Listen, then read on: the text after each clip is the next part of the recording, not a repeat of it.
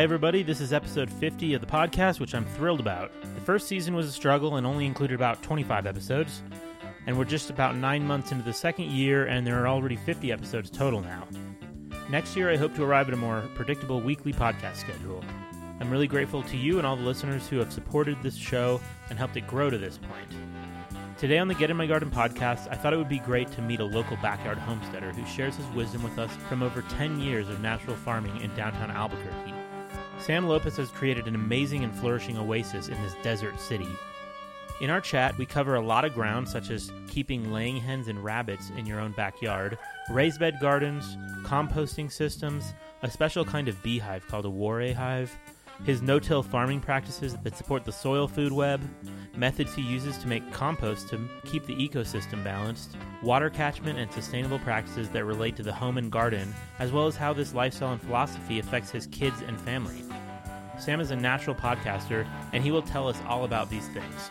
I also toured his urban homestead and took videos which will be available on Instagram at Get in My Garden. Visit getinmygarden.com and make sure to sign up for the email list, which will soon include supplemental and special content or freebies, as well as articles or other interesting things that I share with my close friends. I hope you'll subscribe to the Get in My Garden podcast wherever you listen from, and leave a positive review if you want to support the show. I just got a tour of Sam's backyard. Would you call it a homestead? I would call it a homestead. We've juggled different names and things, and it kind of ebbs and flows on us feeling we have to call ourselves something. But yeah, urban homestead, farmstead. Awesome. well, for the people who are inspired to try different things in the backyard, can you just describe? I mean, you just gave me a tour, and I'll put some videos up on Instagram. But can you describe all of the different things you have? Yeah, sure. Um, I would would be happy to. So we have a backyard that's roughly uh, 65 feet by 65 feet. So we're we're extremely pressed for space. We're downtown in Albuquerque, and so we're in a very similar location that anybody out there would, I think, understand. And so what we do here, we have raised beds that we grow vegetables in. I mean, just a wide variety of vegetables, flowers, herbs, kitchen herbs, medicinal herbs. We have fruit trees and grapevines. Um, we also do, uh, we're beekeepers. We have a small apiary with two hives that support honeybees. And then we have composting. We, we compost for ourselves, for the garden. Then we kind of round off what we do with, we have laying hens. So we have chickens, chicken coop with 10 laying hens. And then we most recently kind of got into a little bit of a area of meat rabbits. So we have, we raise meat rabbits now that they kind of support again, you know, meat for our family as well as they contribute to the compost making and whatnot. So that's uh, that's what we do. That's awesome. And you, so you showed me your compost, and you have a special type of beehive, uh, which I will show in videos. Can you describe that and why it's different? Sure. So what we do here again, it's all about um, you know we're we're just a family. We're a family of five. It's my wife and my three children, and it's you know we're not about none of this is a, a money making enterprise. So whenever we look at the things that we've added over time, it's really about how it supports and sustains what's happening in the backyard. So the bees in that regard, the hives, there it's, it's what's called a Warré hive, and it was put together by a, a French abbey back in in the 1940s or so, and it's really a very uncommon hive. It's a very simple hive. It's it's actually called the people's hive. He designed it to be very straightforward, very much about anybody could put it together and and work with it and work with the bees. It's a cross between top bar hives and Langstroth hives. So it's um a 30 centimeter square box. It's a vertical hive. It, you know, it produces honey for us. And again, we don't sell it, but it, it, it plays a bigger role for us in what we're doing here in terms of supporting the pollination of our garden, of the, the, the downtown area. And again, it contributes in, in our mind to combating um, the decline of honeybees and pollinators in general. So, yeah, totally. That's so awesome. It's actually the most complex world that we uh, deal with out there, maybe besides the compost making, which is micro level, but the organism of a of a colony with the queen and workers and drones, everything, it's amazing. We've been overall doing this for about six years, and I'm nowhere near knowing uh, you know a lot. I just know enough that it makes me want to learn more each each season or each time we we go through an event with the bees. But they're insanely addictive and, like I say, complex to absolutely to, to have. I just cannot get enough of them. I just every everybody who's keeping bees that I know who starts talking about them. Yeah, I, it's I, like an unlimited kind of subject. On, well, we can do that again maybe later in the year when you're uh, doing the bee tours. Cool, cool, cool. If you'd like to. So you've got your compost. Uh, we went over some of the people who you, you use chicken. How does how does someone process chicken waste into compost? So again, what we do with everything we do here, uh, and I mentioned on the the walkthrough with you earlier, it's really centered about on the compost making. I mean, all you know, we do the veg, we have you know meat rabbits now, we have chickens, but everything we do is actually centered on the compost making. And so the way that chickens support the compost making, number one is their their poop. It's a really hot nitrogen based input to the compost. So compost is basically four things. It's air, water, nitrogen, and carbon. And carbon and nitrogen, those are the physical really inputs besides water. But carbon is going to be straw, dry leaves, just old veg material. And then nitrogen will would be chicken poop. Um, it could be rabbit poop. It could be you know green grass. Anything that's just more live, more live when it when it's put in there. So mainly the big difference is that it's so much higher in nitrogen, and that's what, how it burns. Correct. Yeah, you've got to. Uh, it's got to be um, calmed down or, or watered down or just re- reduced, and so that input into the compost making. So we we do we produce two batches of compost a year: a spring batch and a fall batch. Uh-huh. And again, we we have it down to a cycle where we we put in enough material that we can get those on schedule. The the only other big part of uh, the chickens that help contribute again to the compost making is so their run that they are that they're in daily and their the hen house has straw.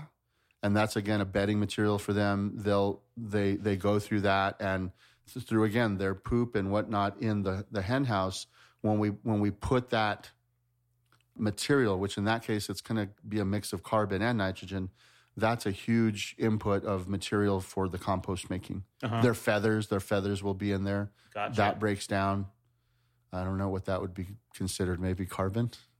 Carbon, yeah, feathers. Yeah, that's awesome. So, so again, all of that is what goes into the to the compost making. Not to mention, you know, leaves um, from from fall, veg material. Like when we went through our early spring brassicas, and when we're done with the with um, say broccoli, and we we pick the broccoli, all that material goes in there. Sunflower stalks at the end of the season. Any material that's done in a certain area will just be chopped up to some degree and put into the into the bin. And so, compared to someone in like area that's forested, you know, and very wet, we have very different soil conditions. So, can you describe how you started and what were the first steps? So, being in the high desert of uh, the Southwest in Albuquerque, so really hot, dry summers. Um, and actually, this year we've had you know a lot of rain, a lot of snow over the winter.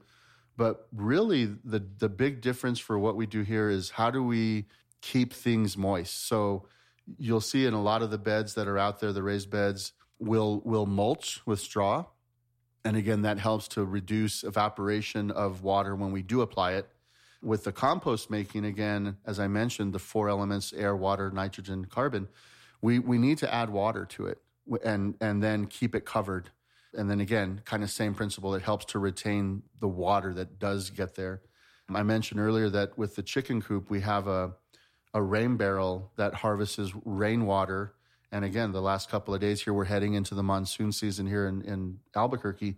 Huge rains, and that and it's a 55 gallon drum, uh-huh. and that thing is filled every every shower. I mean, it's just incredible wow. how much water is out there. So, big difference with what we do here. I, I think would go back to the mulching, keeping things as moist as possible. We'll water in the cool of the morning and or evening, so we kind of help to have that not go through a cycle of immediate heat and, and loss.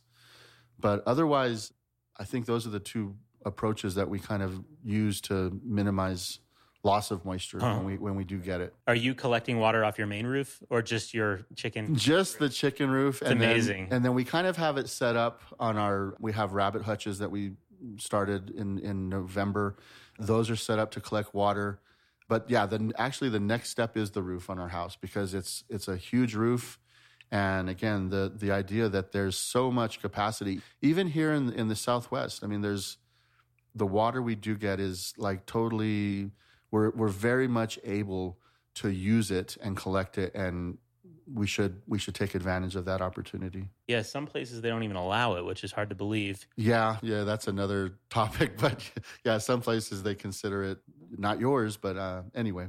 Well, but here, I mean, I lived in a house where we collected all of our rainwater and went it went all into the shower and everything. So, and just off of a 1600 gallon cistern, that was enough for me alone when I was living alone. Oh yeah, no, there's you know not only even collecting rainwater, but the more you get into that world of sustainability and reuse, I mean, gray water systems, right? Uh, oh yeah. dishwashing and and laundry all of those are very much able to support not only just landscape native landscaping but even some veg or fruit tree Mhm. maybe not material or plants that are so much direct pick and eat but like for instance fruit trees right they're up in the air but that water system can can provide a source of um, irrigation Yeah, that's great. And then you you talked about no till.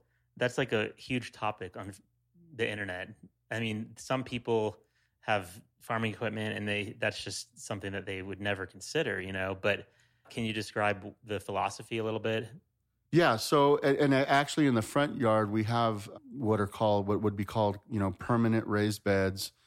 We had sod out there. We'll we'll take a look at it.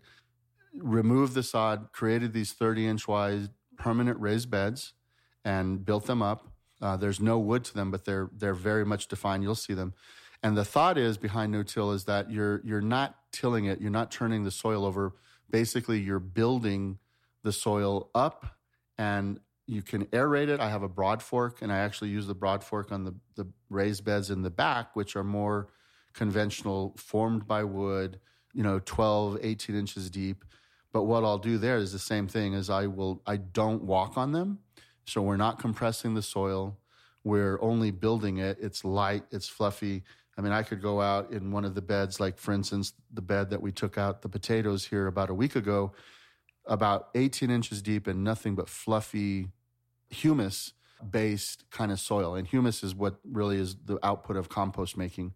And you'll see, you know, because again, a lot of the input that we put into our compost is kitchen waste. Uh-huh. And we're obviously we have chicken eggs and the eggs get eaten. The shells go into a, a compost bucket on my counter, a little, well, a, kind of a big sized old coffee container that will collect veggie, fruit waste, um, napkins, cardboard, paper, and then, like I say, eggshells.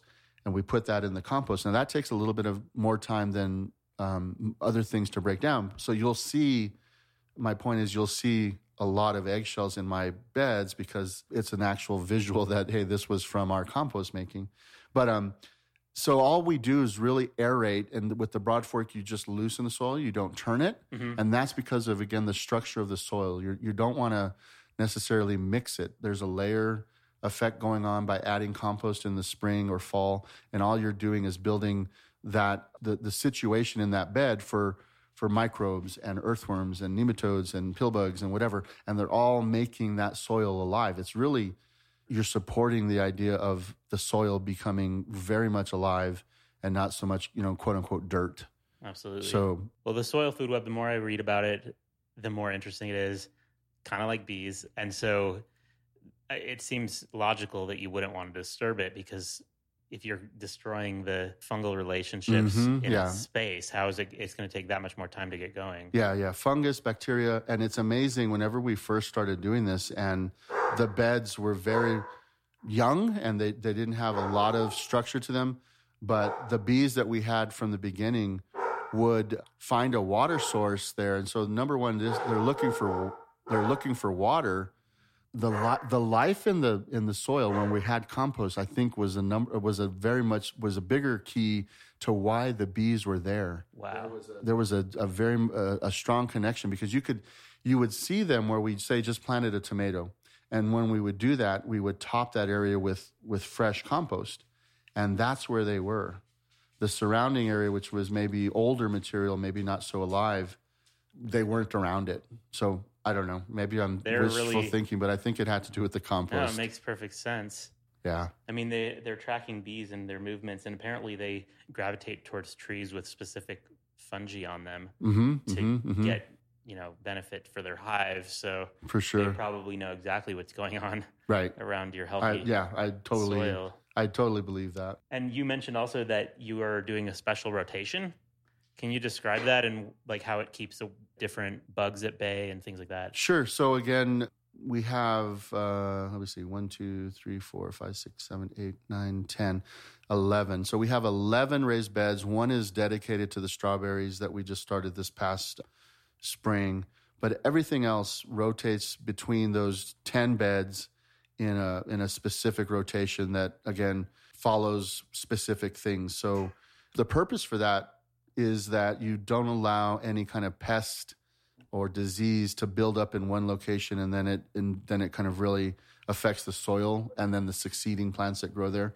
So we don't ever let that happen, which means we just rotate the different crops that we we grow, you know, between those. The other thing we do to combat disease or or pests is we do com- companion planting. And so we have a lot of we'll have marigolds throughout the garden. That's a big deterrent to, to pests.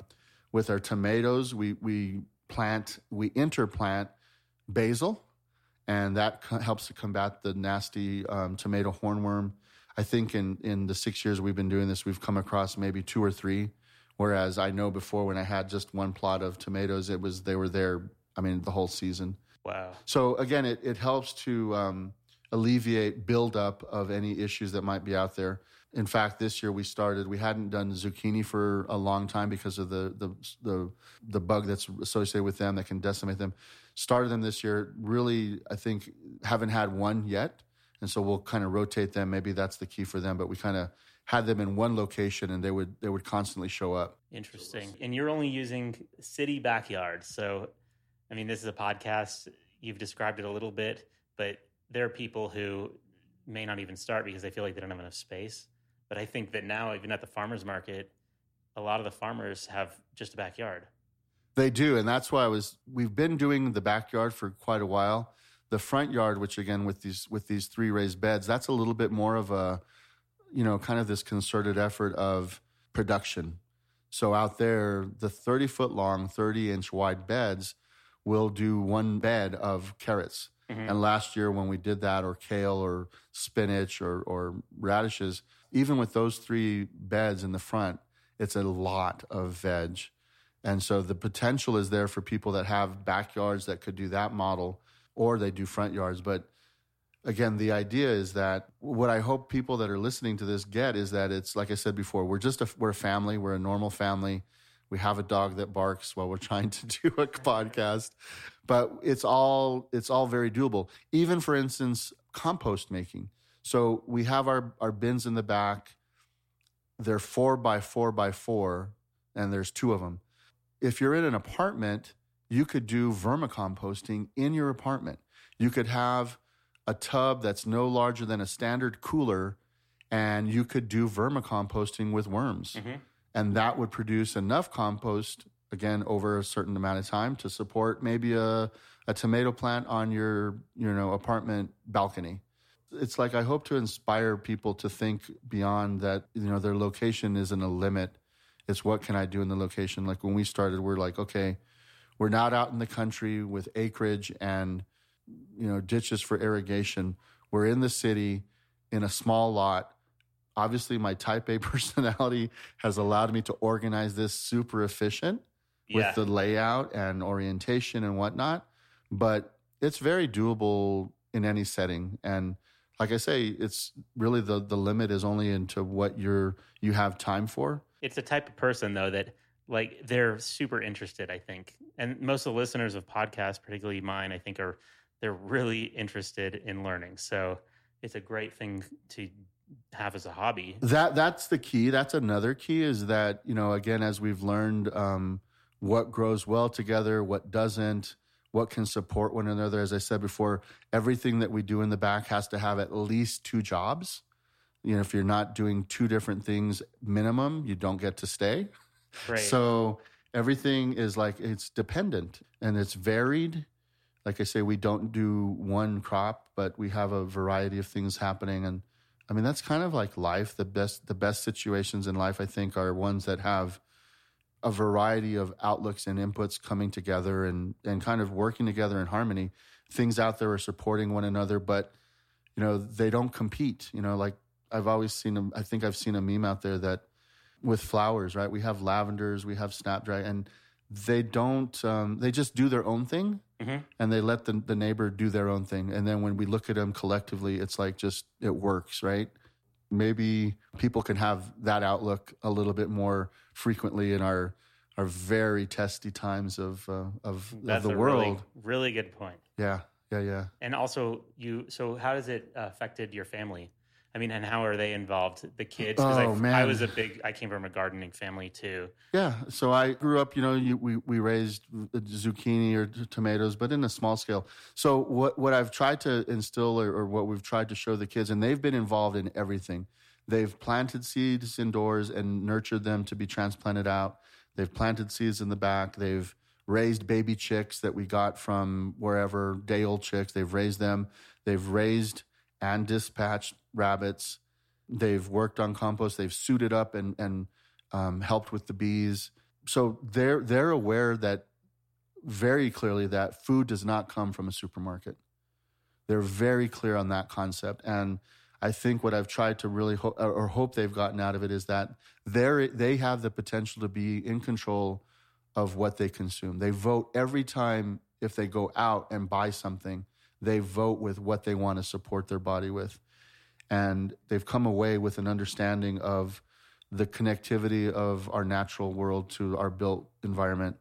They've come away with an understanding that again, you know, food miles and and the industrial food approach is not a sustainable one. It's not a healthy one. And so hopefully, like I say, as I as I grow up and they grow up, I'll I'll come and visit their their farmstead someday and say, hey, I'm I'm glad it took. But again, they, they understand health wise that things that you consume are very important and like where they come from, how were they raised, even even to the point that you know for us, all of the veg that we we um, we grow is either direct sown or we start indoors under grow lights. So we know where that seed came from. We know how it was raised. We know what we put into it.